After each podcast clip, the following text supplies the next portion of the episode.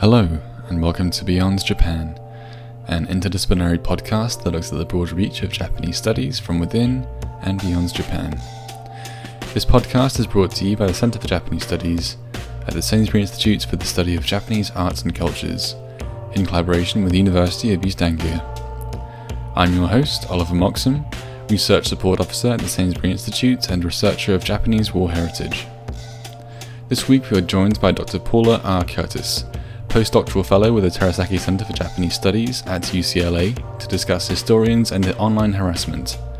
Paula will share with me her experiences of being harassed by Neto Uyoku, far right nationalists who seek to hassle and discredit historians with a critical approach to Japan's war history, as well as offer advice for researchers of controversial history who run afoul of nationalist netizens. We hope you enjoy the show. Good morning, Paula. Thank you for joining me again on the podcast. Thanks for having me. So, we've had you on here before, but uh, I'd like to just refresh any new listeners that we have. I'd like to know a bit more about you. So, can you tell us about your area of expertise and how your interests have brought you there? Yeah, uh, I am a historian of pre modern Japan, focusing on the medieval period, uh, particularly the history of artisans and elite patronage. Uh, and I actually came to this through the study of art and art history and kind of moved from objects to their makers. So now my focus is on metal casters and how we can discover more about their lives and experiences and relationships to elite institutions from diverse types of historical evidence. Great. We really should have you on to talk about your research at some point. but, uh, we have slightly unusual episodes today. So uh, we're not talking about your research focus, but rather your experience as an academic. So uh, having become the target of Neto Uyoku, or far-right ultranationalists active on social media. The topics behind this online confrontation include the forced prostitution of women in Japanese colonies during the Asia Pacific War, known euphemistically as the Comfort Woman issue, and an article published by Harvard Law School professor J. Mark Ramseyer claiming on the basis of game theory that these women and girls were involuntary prostitutes with contracts who were fully aware of what they were getting involved in. So, how does an historian of medieval Japan find herself entangled in this situation?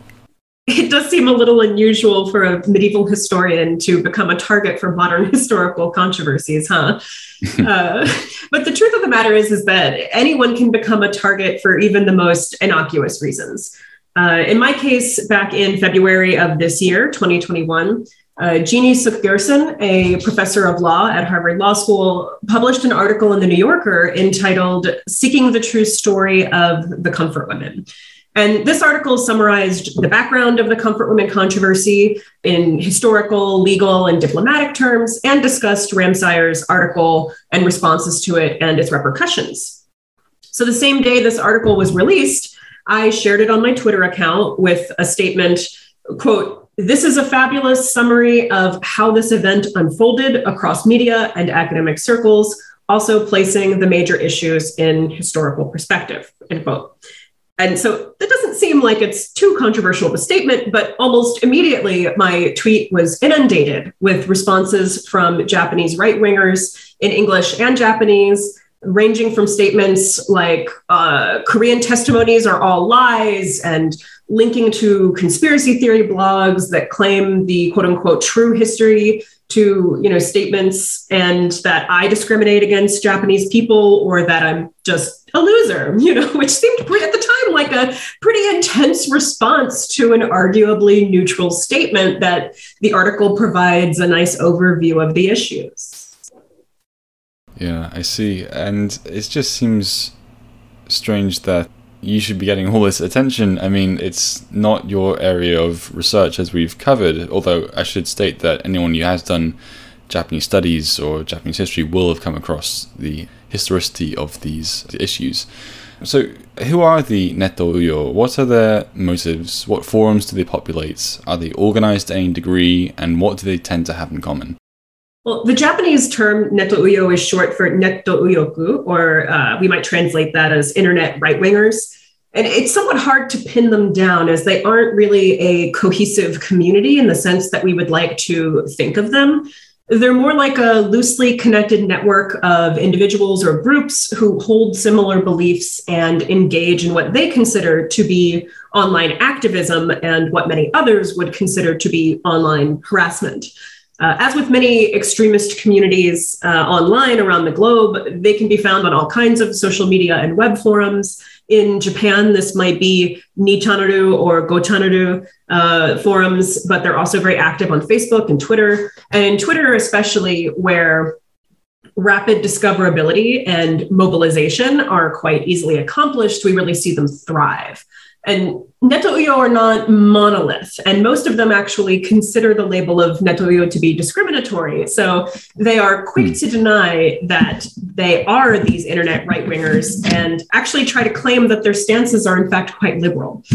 And yet, the content they promote is highly xenophobic, often very racist. They typically identify as anti Chinese, anti Korean, anti communist, and You'll find their profiles are full of things like the imperial wartime flag, which many people consider to be a hateful symbol of imperialist and colonialist history, or just exuberant declarations that they love Japan and they are thankful they were born Japanese and that they need to protect Japan. So we see kind of similar rhetoric that we find in other countries and other places, whether it's what it means to be an American or protect America or, or this or that. We see it in all different types of extremist communities around the globe.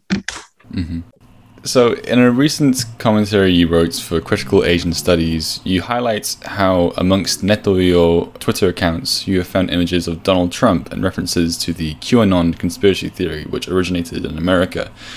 Furthermore, the championing of Harvard's Professor J. Mark Ramseyer for his ahistorical article on comfort women as willing employees has dominated Neto-Uyo discourse over the past few months. Is there a transnational element to this nationalism? There have always been shared characteristics among those who engage in these kinds of attempts to promote one's own worldview and delegitimize narratives that don't support their own personal or political agendas. That is global and something that isn't confined to the modern world, even.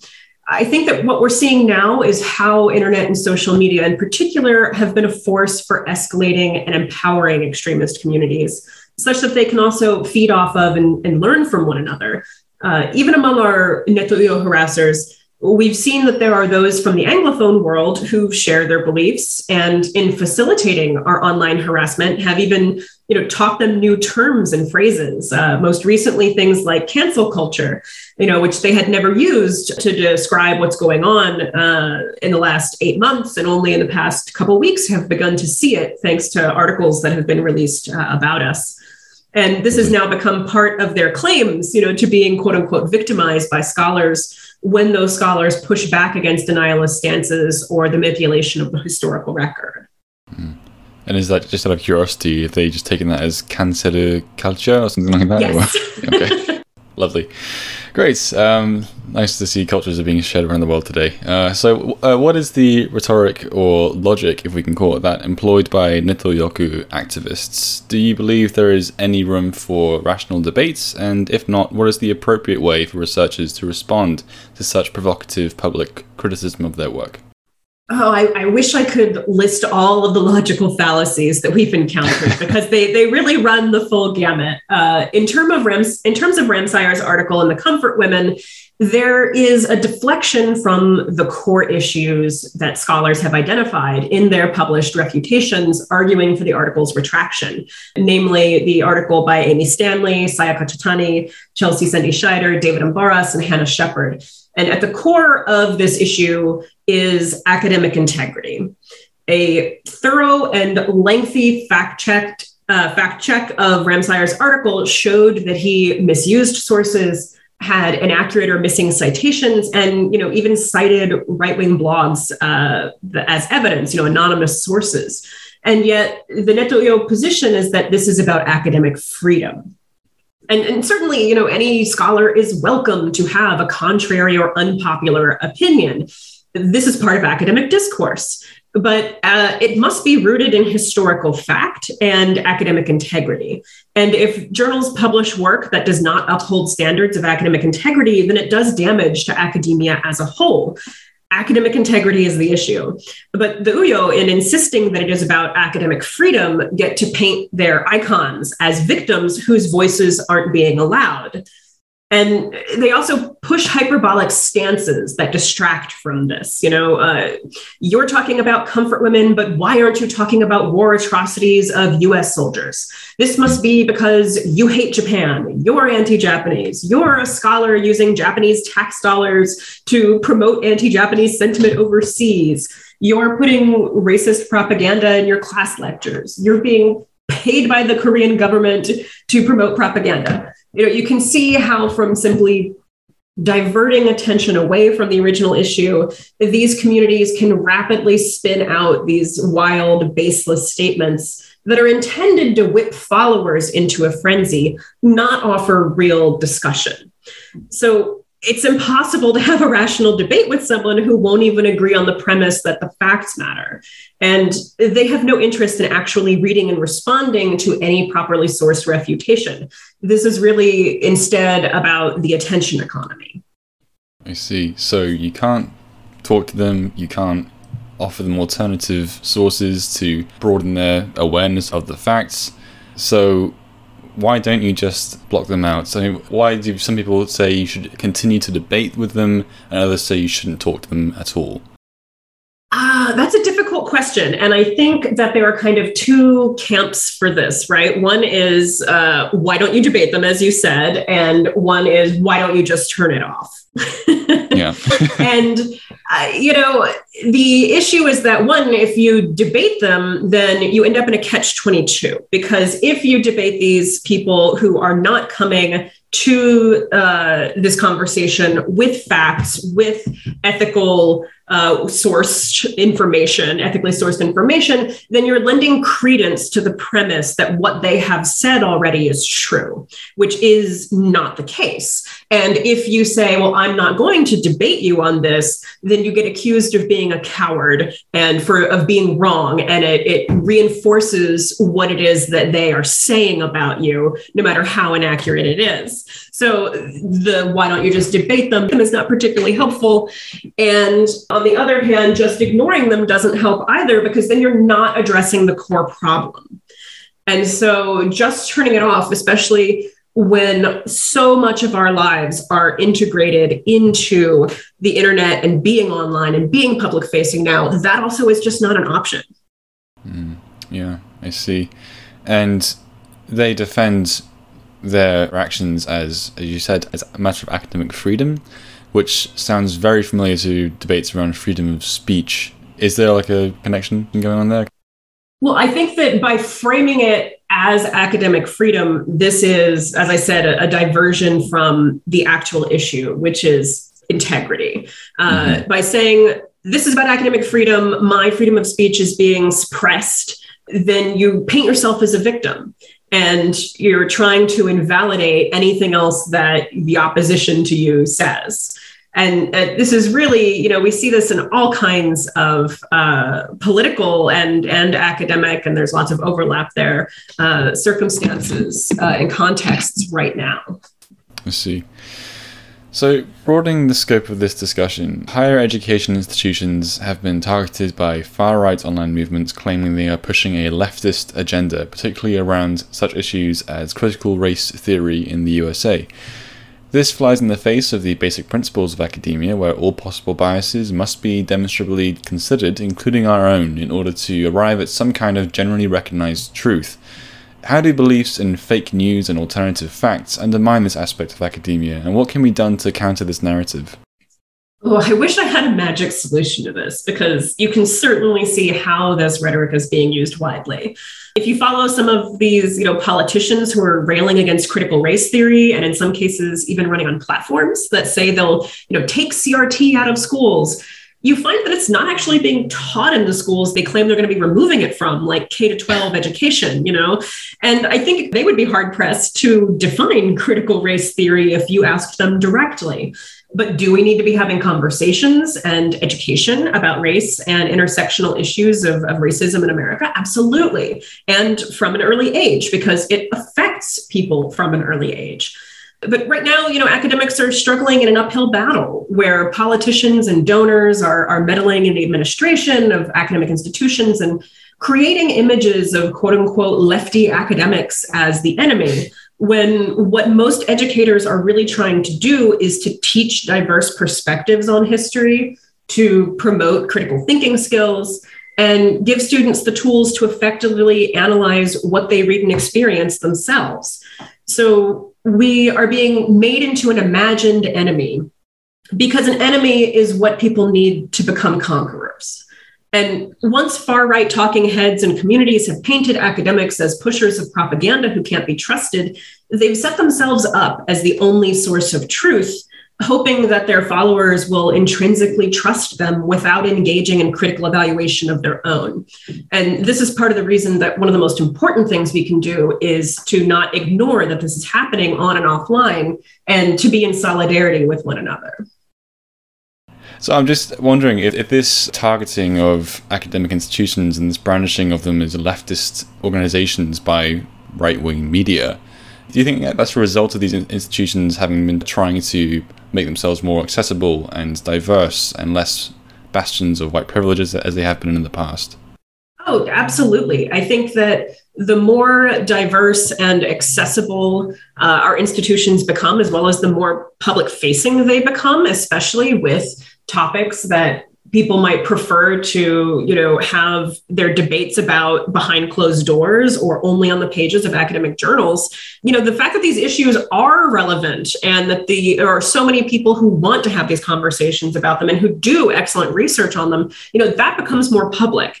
And it's not as if these conversations about difficult topics were not happening previously in the academy. I mean, some of them were not because they weren't necessarily of interest to a primarily, you know, elite, wealthy, uh, white population, which is how you know most of these institutions began.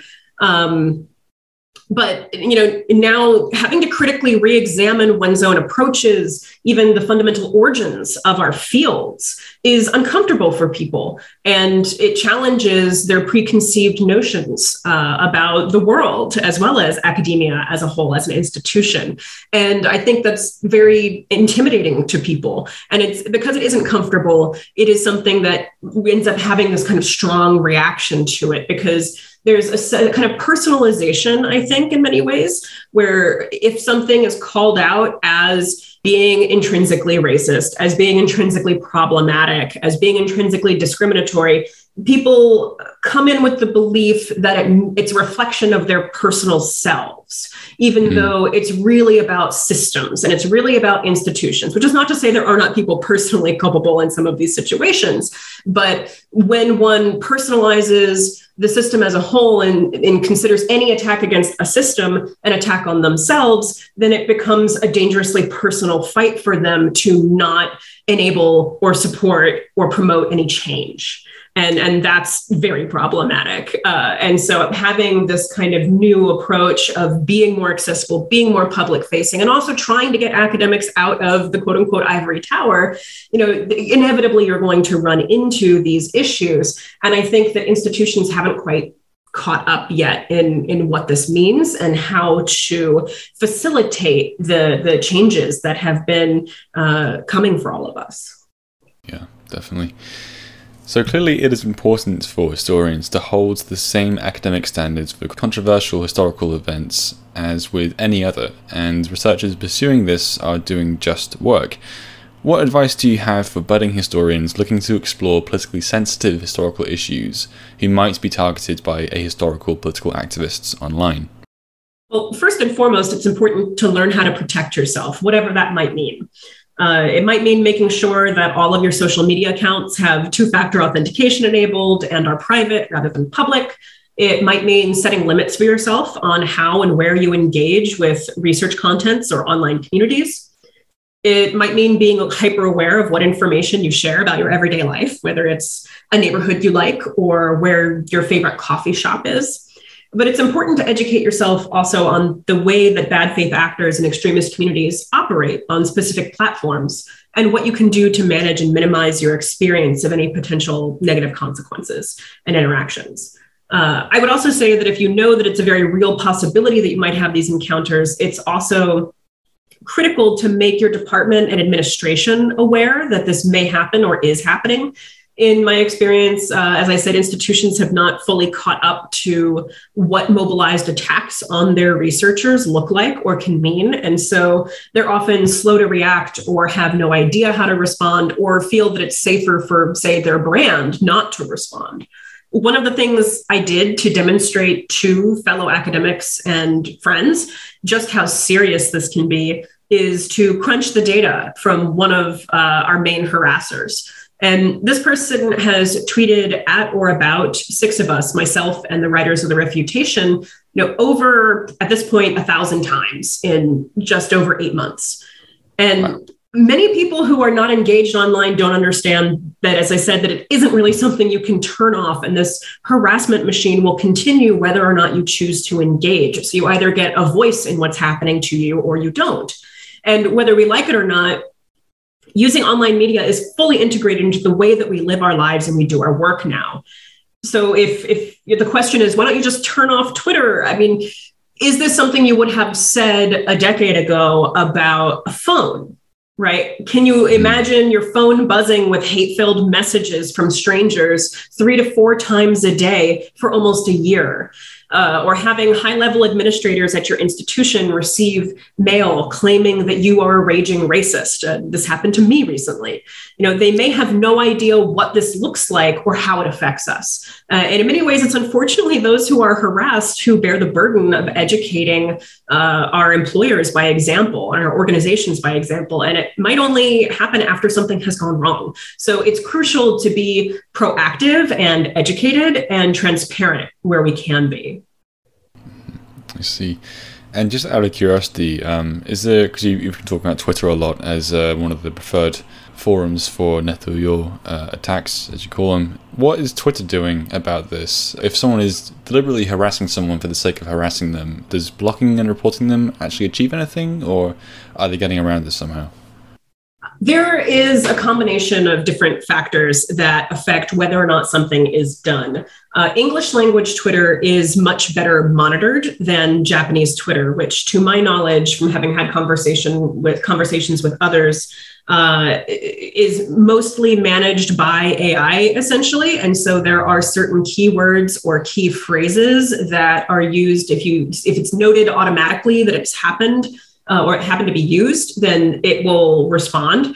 Um, but it's much more difficult to uh, get people blocked or uh, suspended or get their accounts removed uh, in Japanese Twitter land, basically. Uh, which is not to say that you should try because it takes sustained action to have any difference. And even if it's just something like a person getting suspended until they delete a terrible tweet, um, if that happens enough times, that is sort of on the record. And after getting pinged X number of times, that person may get their account removed.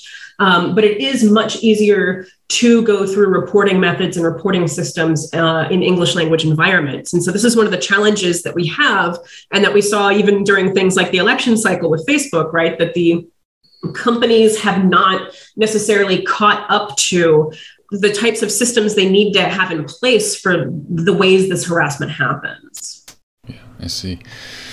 Yeah, there's a lot of change. I, I feel like it's, it's uh, with big companies, it takes so much longer for them to adequately react to how users end up abusing their own systems that uh, yeah it can be quite frustrating i think if you're on the receiving end of this kind of harassment well, thank you for answering all of my questions today, Paula. Before we finish the episode, could you share with us what other projects you're currently working on? Sure. Uh, on a more positive note, uh, as much as I, I, would enjoy rambling for some time about the book I'm working on on metal casters in medieval Japan, uh, probably more exciting for other listeners is I'm working on a variety of collaborations on a new digital platform project sponsored by the Yanai Initiative for Globalizing Japanese Humanities uh, in partnership with UCLA and Waseda. And uh, this will be working to develop open access resources for research and pedagogy in Japanese studies. So, right now we're producing content and we're working on developing the website. So, it might be a little while before there's something concrete to share, but it is called Japan Past and Present. And it is an exciting new project that we hope will be able to connect researchers and support scholarship on Japan around the globe. So, stay tuned. Great. We'll look forward to that. Thanks for coming again, Paul. It's been a real pleasure. Yeah, thank you for having me. You can find a link to Paula's research profile in the description below. Next week, we'll be taking a brief break as the Sainsbury Institute hosts its fifth annual Robert Sainsbury Lecture with Rebecca Salter, President of the Royal Academy of the Arts, to discuss the presence of absence in the Sainsbury Centre's permanent collection. You can watch this on the Sainsbury Institute's YouTube channel from next Monday. We hope you'll join us then. Thank you for listening.